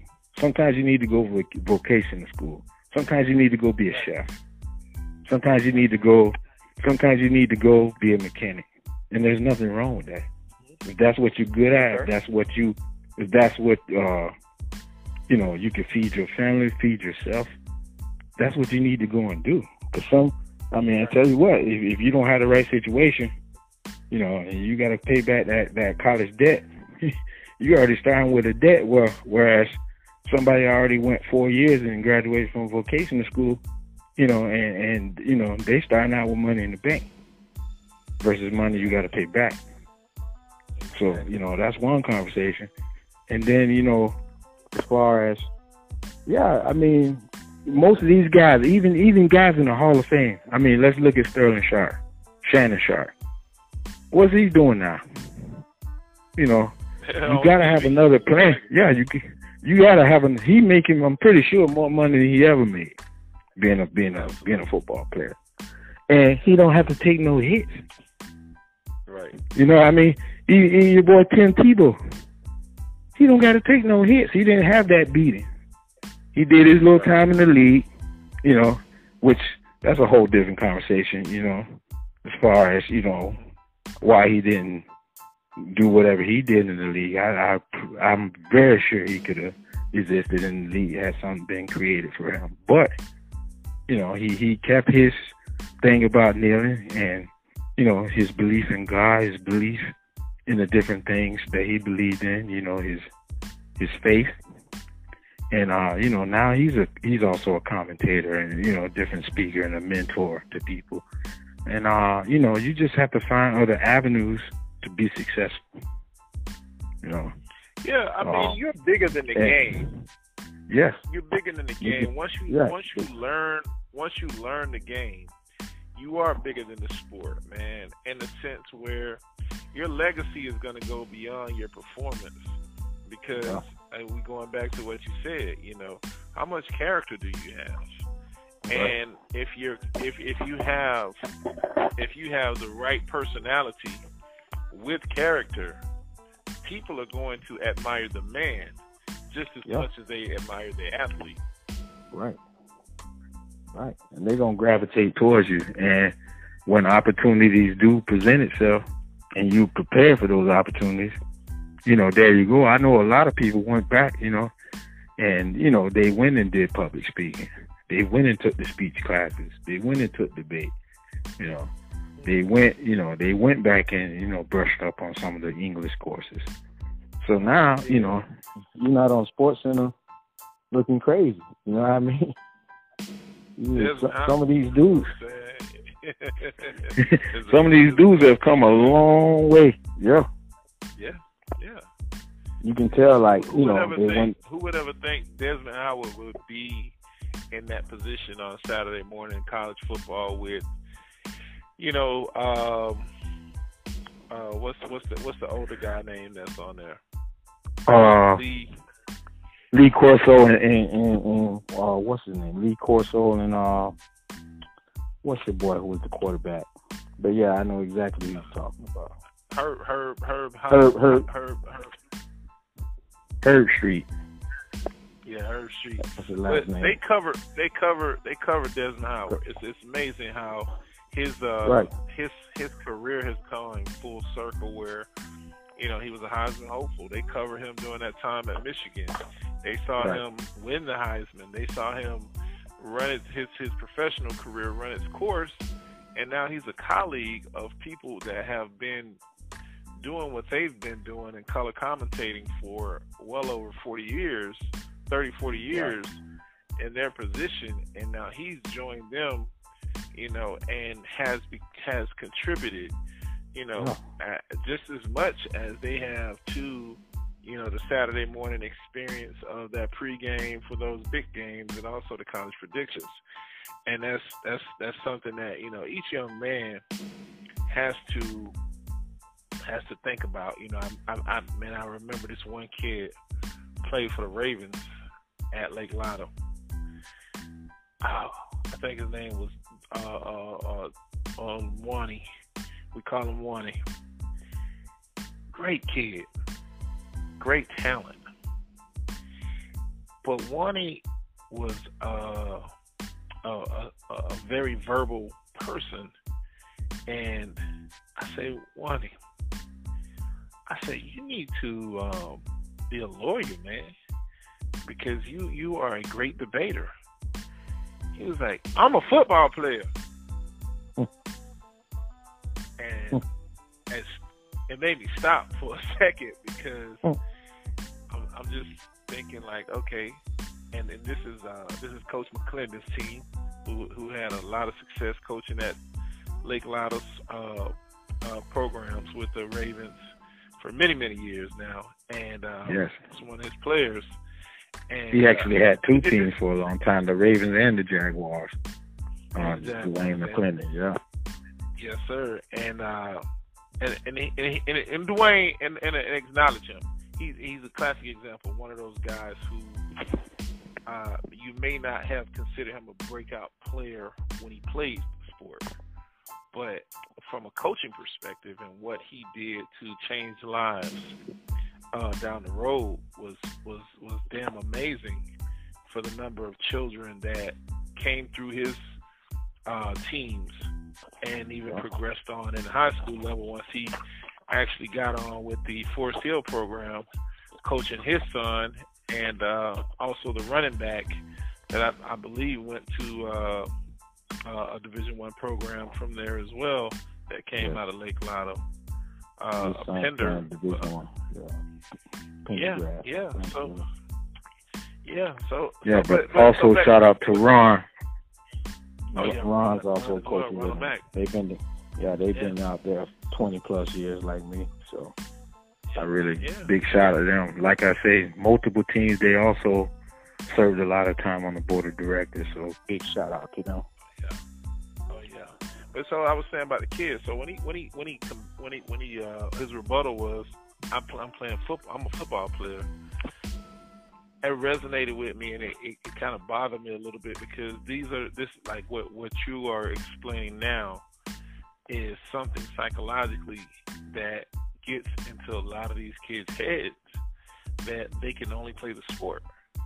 And they they they they never see themselves beyond the game in the long haul, and that's something that uh, you know we we we have a problem with now because you know the amount of people who have taken the criminal path um, off the field by not being able to handle the lack of success, albeit after high school or even making it to college and you know making uncharacteristic decisions you know getting caught stealing getting caught in the drug trade getting caught a murder man. I mean there's there's so many examples. I really don't want to drag it out you know with this episode but you know like the aaron hernandez and his situation where he had it all yeah. and, And imagine, you know, imagine, imagine the Patriots with him and Gronk, which oof, he was taken after Gronk in the draft, and you know he was one of the first ones when they start paying tight ends. You know, to get paid before before Jimmy Graham, before Gronk, before all of them. So, you know, just that whole thing was crazy, and you know, a lot of that is, like I said, like if if being a football player is, is your whole is everything that makes makes you up. That's your whole identity. You have an issue. right You know, you gotta you gotta identify with more than that. You know, and to right that bothers me a lot. What you said, the the point that you made for for you to say, you know, to the kid, you should be a lawyer, and he take it almost basically like an insult yeah yeah instead of instead of being like, okay, yeah, I love football. I'm gonna leverage football to help me get my education, so I could be a lawyer and a football player. You know, right it's like the Rock. The basically, you follow the Rock. You watch ballers. He basically showed you, okay, yeah, um, I use football to leverage myself becoming a wrestler. I use football to leverage myself being an actor. I use football to Yep. leverage myself being a businessman. You did it the right way. Yep. So, so many different avenues, Yeah. man. You know, So many different avenues. And you uh, know, you- you know, with the the impact the impact of coaching, man, is uh is a key thing, man. And I think enough coaches a lot of coaches really need to start focusing on the human side of the game as opposed to the win loss and the business aspect of it because um you know if we we think about the number of people that we know personally who have who who could have possibly uh been better citizens. Yes, there's no other Yeah. way to put it, but to to be to, could have been better citizens given the odds, you know, of already existing in a single parent household or coming from a good household and trying to fit the role or the persona of thug life or imagery just you know to appease to the crowd because they didn't want people to think they were a certain way. And because they played sports they feel that they had to go full circle with it you know almost like a character See, I'm glad that you touched on that because I know you remember me being a young man, and uh, hmm you know, the, when I went through school, I'm proud to say I didn't really see the guys I played football with until we got to football. Meaning, right I was in courses that challenged me. You know, I had algebra, I had algebra two. You know, I had Mhm. you know honors biology as a freshman. You know, um, and I enjoy you know I enjoy being intelligent as an adult. And a lot of it's sad that yeah, I, I saw some on Facebook. I saw a couple things, and even just from talking to the kids, it's like I'm glad like being a nerd is is kind of being cool as far as being intelligent because right especially for a lot of black boys in our in our youth, you used to get picked on for being smart. Or oh yeah. if you if you if you had educated answers to questions, oh, he's speaking a certain way, or he not black. right. Nah, let's let's call it what it is. He's talking white. You can it. Or that no say that no hey I, I was getting there. I was getting there. Yeah. but I mean so and it's sad to equate being educated or or or as as we talk about our girl Candace at times being being articulate right with a certain race of people And it was wrong for us to be articulate. It was wrong for us to think outside of the box. You know, we had to be a dumb jock to be cool. Yeah, yeah. People, people, people. When, You know. when a person looked at uh, when a person saw a a black athlete, they they saw a character. They saw a person Right. who was supposed to somewhat try to be funny, uh, not be well spoken, uh, great at what they do on the field or on the basketball court, baseball field, wherever, and that's it. Because we Right. did not have a lot of examples of the businessmen that came in the 20th, 20th, 21st century of sports Right. that now we can look at now and uh you know someone who who was intricate in in being uh, a, a great business person and a well respected business person like nobody knows the Hank the Hank Aaron story of owning multiple car lots and being Right. one of the most noted uh, Lexus dealerships in the Atlanta metro area. So, Right. um, uh, you know, he he's he's made a, a pretty penny off of his salesmanship or his face. You know, uh, being you know Hank Aaron dealerships, and Right. that's that's the business side of it. And then even you know, of course, the the massive amount of money Michael Jordan has grossed just from the Jordan brand uh, itself, you know, becoming a mainstay and a signature, uh, a signature apparel for sports Yeah. over, Yes. over time. You know, you didn't you didn't really see that.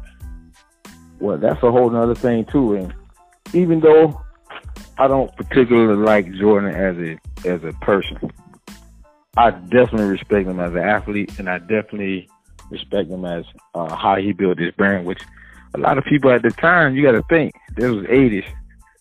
You know, we was wearing Converse, Converse, Cons. You know, people was wearing Lottos and Adidas. Nobody's really wearing Nikes Right. pre pre Jordan. You know, Right. and just that whole thing, you know, him and Roy Jones later on took it to Jumpman and all that different thing, different branding for boxing, different stuff like that. But man, Michael Jordan, as far as it's not enough of that story. It's not enough of of um, guys on that level.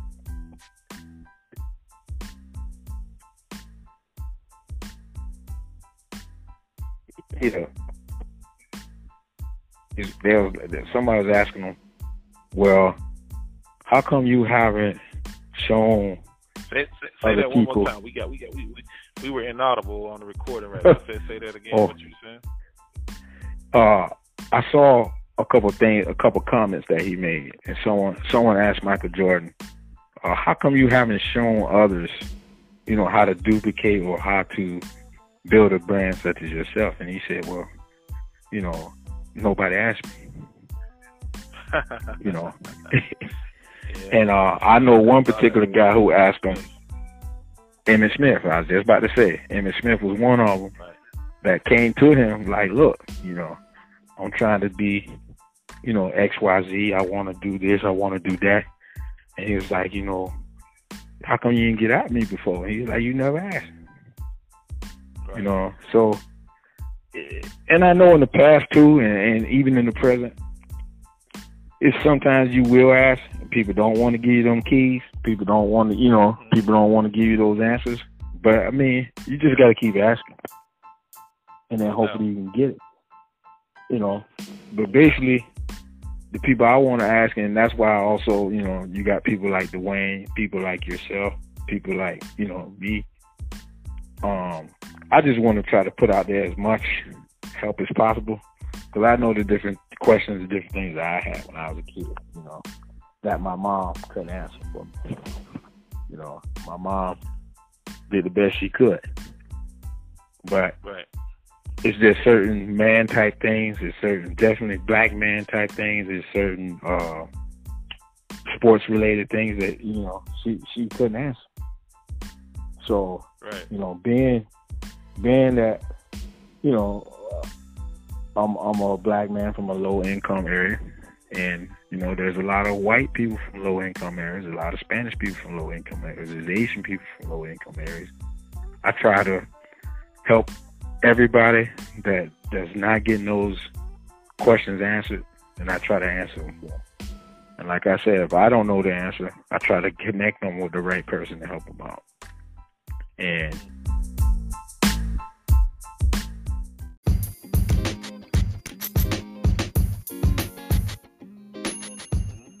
my whole thing is I, I want to help you as a whole person, not just as an athlete. You you gotta you gotta think outside the box. And like I said, yeah, of course I'm gonna prepare them for the games. I'm gonna prepare them for their opponent. But I also want to prepare them for life. I, I try to ask them things that nobody else asks them. You know, I try to ask them about their hobbies. I try to ask them, hey man, what you gonna end up being? You know, where you gonna work at? You know, and the answer can't be a football player. And if the answer is football player, I'm not downing them. Their dream is their dream, but hey, what are you going to do after football? Because you see Jay Shannon Sharpe doing X, Y, Z. You know, you see Jacoby Ford doing X, Y, Z, which shout out to Jacoby Ford. He's one of the coaches at Newman.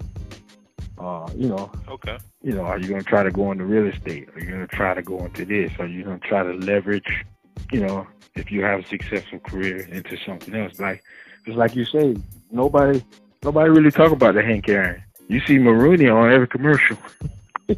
right. Dan Marino. Or, or, for the for the I was gonna say the longest time, Dan Marino, from where we were, yeah, he was, Marino. he was a major with uh yeah. Yeah, man. Yeah. Or even like uh, you know, Don, Don some of Don Shula's restaurants. You know, Oh, which yeah. that was amazing food there. But I mean, yeah, you don't see. yeah, that's why I say some amazing food, but you don't, you know, you don't really see certain things, you know, on, on media or social media, and it's not even really talked about. So Now you know- it isn't, and it's that's why I say I'm, I'm happy. To, I'm happy to see that more, more of the uh, the the the the, uh, the African American athletes, Black American athletes are making that transition to try to control the narrative, um, you know, through media in regards to how they're viewed, you know, life after the game. Because yeah, I mean, you know, long story short, we've seen a lot of uh, we've seen a lot coming, we've seen a lot go, man. You know, we we we've li- we've lived long enough to see uh, uh, uh, the at least that's before we start recognizing how great he was. We've seen Michael Jordan come and go. We've we've seen Kobe Bryant come and go. We've seen Allen Iverson come and go, and we will see LeBron shortly come and go. And uh, you know, here we are. We're in our forties. So, how great will the talent be going forward? You know what I mean? But also, what will the talent do after the lights shut off? You know what I mean? Once once that career is done, you know, I, I'm, I'm starting to measure that more than anything because as much as I love Allen Iverson, uh, I feel so bad for him at times because he is the epitome of the great talent that was never prepared for what was to come after sports. And you Right. know, I see him having breakdowns or crying, um, you know, at times in interviews, very emotional.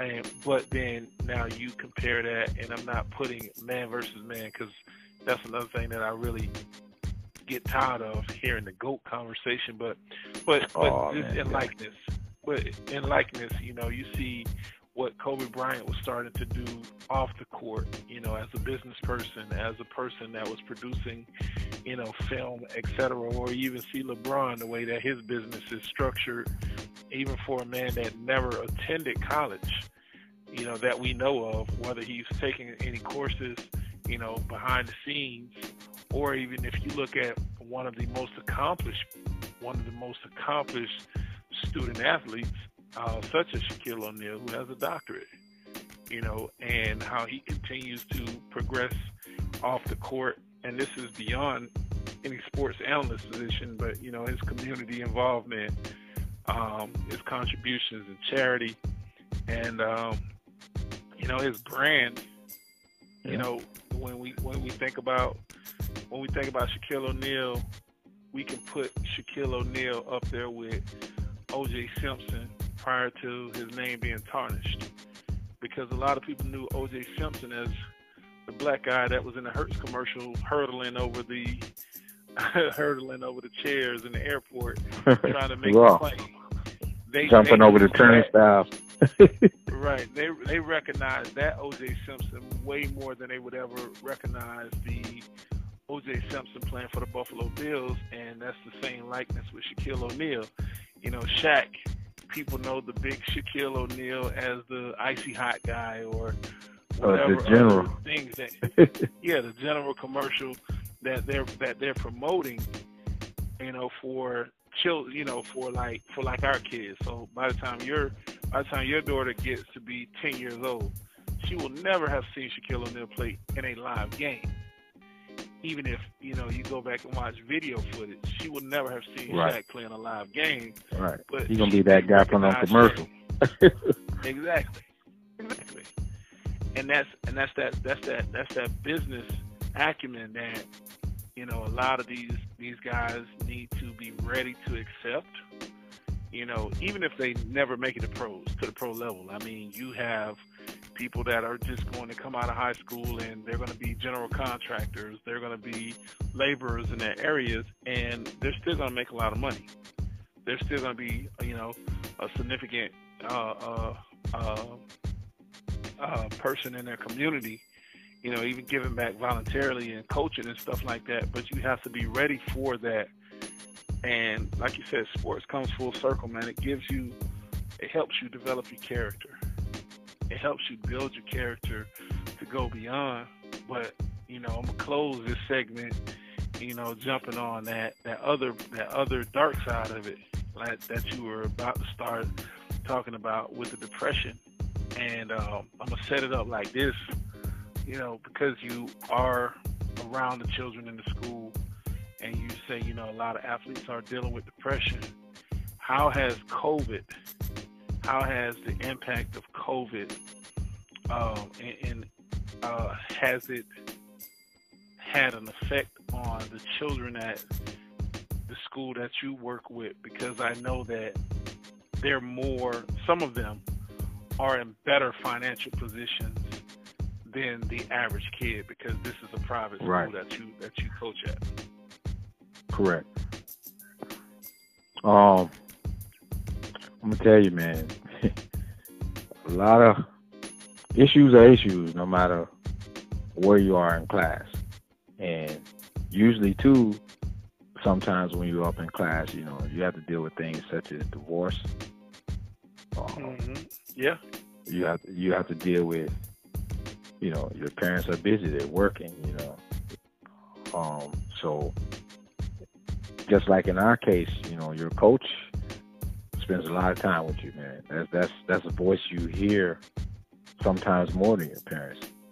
And uh, right. you know, that's a voice that you hear, you know, while you're going while you're bleeding, while you while you're going through practice. So, you know, there's a lot of things a lot of lessons. That's why it's very valuable. Hopefully, it's a good guy or you know, good person um, mm-hmm. that they're telling you the right things. And now dealing with COVID, you know, just people in general, you'd be surprised how many people need a hug. You'll be surprised yeah. how many people want a handshake. You'll be surprised yeah. how many people just want to sit and talk and talk. But it's like now with COVID, it's like, especially in the locker room situation, you know, they can't even do that with their teammates. Like, you, you know, you got five, wow. ten dudes in there max, and they got to get out of there. Wow. Then you send another group. You know, that's one of the other precautions. It's not like everyone just goes in the locker room and you could just, you know, you remember how many locker room conversations or, you know, even while you're in the shower, you're talking with your homies or whatever, hey, what y'all gonna do later? You know, that's out right now. That those things aren't possible. You know, they're getting in a locker room. You know, they're taking all their clothing, washing it every day. Um, you know, and there's five, ten dudes in there at a time max, and you know, and they're spaced out. And then once that group leaves, the other group leaves, and you know, it's crazy because you, you're trying to get them in and out as quick as possible. So it kind of, so what if you were that guy or that person that needed, you know, that time to where that might be your only interaction all day where you actually someone actually pay attention to you. Or right, so, so hey I'm man, double, so I'm gonna what- double back. So when they when they take the practice uniforms off, you guys are taking the practice uniforms. That and and you got the the, the, the team is washing the, the practice uniforms. no, no, each each individual. Okay, so they have to take them home So- and make sure that they clean. Yeah, take them home every single day, clean it, yeah, clean and Wow. come back. And if it don't come back clean, it's, a, it's an issue. Okay. It's not like we won't know, you know what I mean? And then, uh, you know, they're hanging up their their um, shoes and their shoulder pads, and you know, we have like a mist thing that we spray on it, and it kills all the germs. Okay. You Okay. know, spray spray like the Alright, whole locker, got spray everything. yeah. Yeah, sanitizing everything. Getting fogged out, so now you know you don't have to deal with you know any of that. All of the cloth you taking home, washing every single day, ain't nothing staying in there. Yeah. And then you know, Yeah, I remember. uh, I remember we as used to have a Todd. yeah, Yeah, we as used to have Todd. as far as as far as the pennies and anything like that that they might put on, like the reds Mm. or the things that go on the beanies. Um, as soon as Yeah. they take it off, they put it in a mesh bag and we, and we wash everything. So everything is Okay. getting sterilized and sanitized every single day. You know, we we're strict about that. And um, as far as water, like you, Well, you know, well, don't that, even. Well, that must be. That must be a uh, that must be a lovely smelling locker room these days. Oh yeah. I know, I know. Yeah, our man. locker room used to be stank as shit because some people didn't. Some people wouldn't wash them uniforms. Yeah. Oh yeah. Them, them things used to be Oh yeah. sweated out. The thing be or- stiff or we and practice in the rain. They be sticky and stiff. Just they just slip on the on on the uh on the pads. You know, if they got two sets, you know, somebody may have an extra set that they use for Friday night, but in their, their regular freaking practice, uh, Todd, they'll put them on and yeah. never wash them damn things the whole year. And I know, I Never. know the wrestling team, they prided themselves on that. Like the stinker you are. It, it, it, was, Yeah. it, it was a strategy that they used in high school wrestling. That, Yeah. you know, that the guy told me he was like, make sure your uniform is stinking shit. So that makes it hard for the person to want to get close to even, you know, pin you or, or, or do a takedown. so COVID, COVID, COVID has That was really one of the, that was one of the main reasons I didn't want to wrestle. That was really good too. I I did not want to wrestle, man.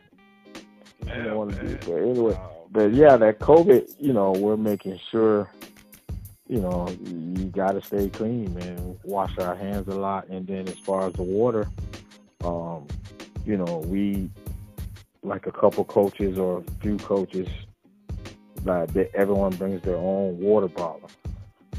So it's like you're not even drinking water out of the same trough you know anymore. None of that for contam you know we don't want to have any possible you know cross contamination anything like that.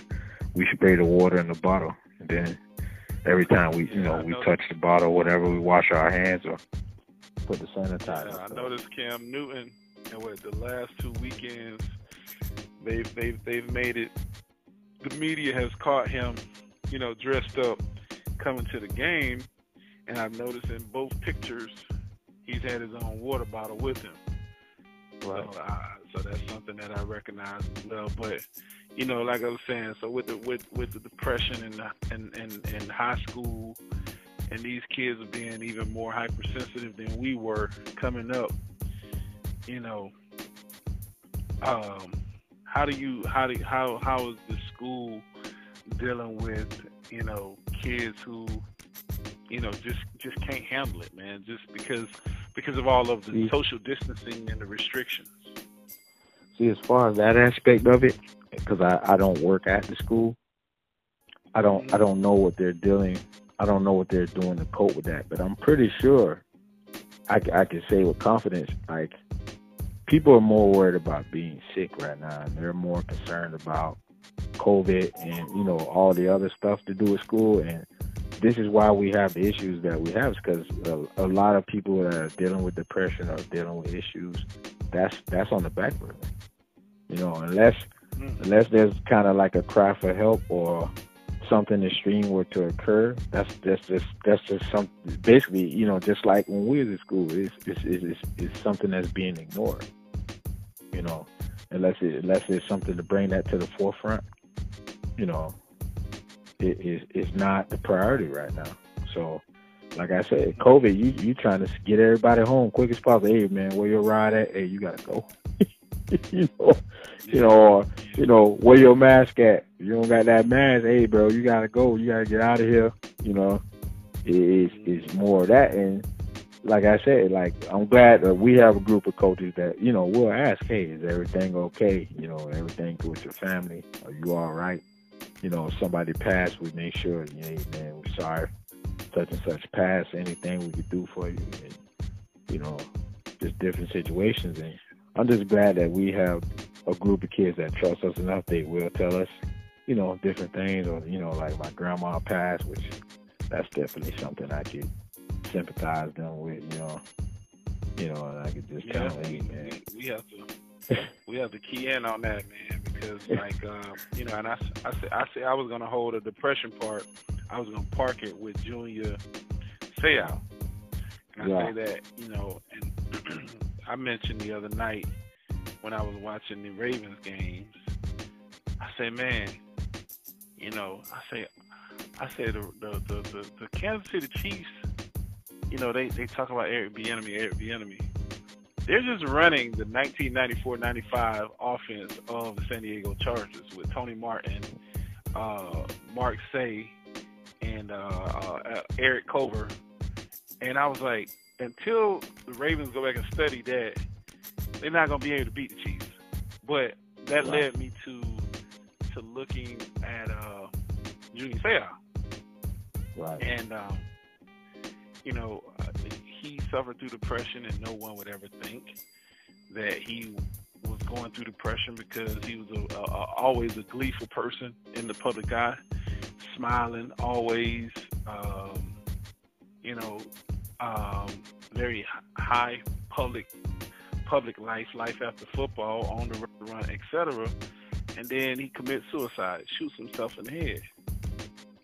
But you know, just like you said, you know, the kid, you, you ask the kids about if how things are going, if someone passed away, etc.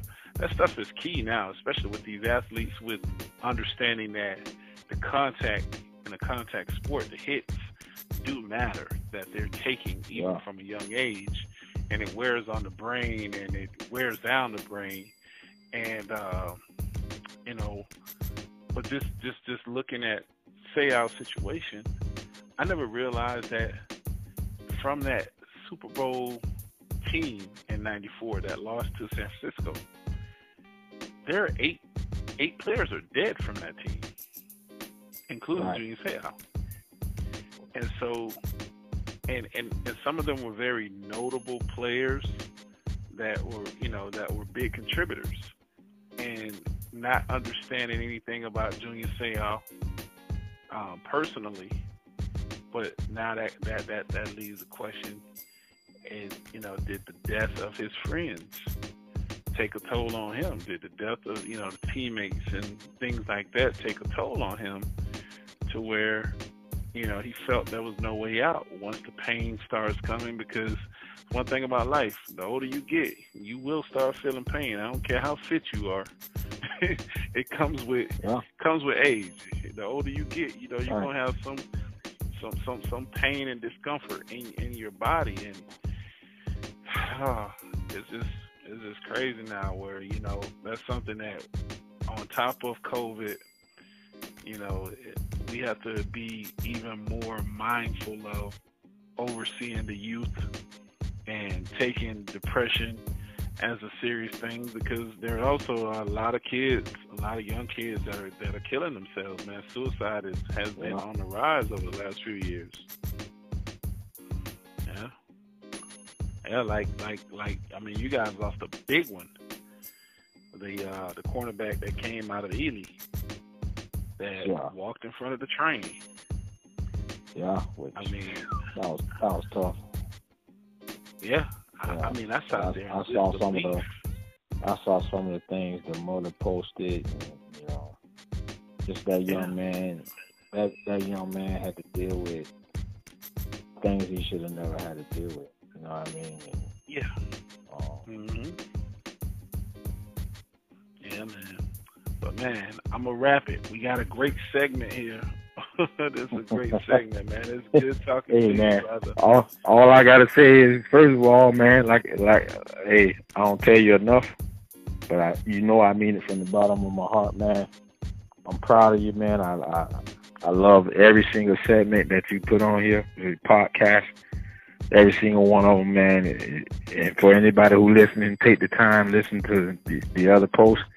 And uh, the only thing I'm sad about is I ain't listened to them earlier, man. They're amazing. glad that you're a teammate. Glad that you're a brother. And I hope that you continue. And uh, I love you, man. And I would love to be a guest in the future on anything, man. And even if I'm not a guest, I'm definitely gonna listen. I'm definitely gonna listen to, to the talking shit cast. And uh, man, you got you got to invite me back, man, or at least get crazy, crazy uh, Vince Wheeler, some of these other local dudes, man, and you know, hopefully, man, we can give a perspective to things that that that people don't realize or people don't understand, and give them some type of understanding, man, or some you know some further knowledge, you know, because we definitely got a story to tell, and it's definitely not what we see in our media every day. No doubt, no doubt. I appreciate your contributions, man, and best of luck to you and all of the the, uh, the students that you're coaching this year at Cardinal Newman. You know, uh, with in this football season and with their recruiting, hope, hoping that they, you know, prosper and make it make it to where they're trying to go, man. Appreciate you, Yep. Terrence. I appreciate Well, you. I'll let you. All right. Peace.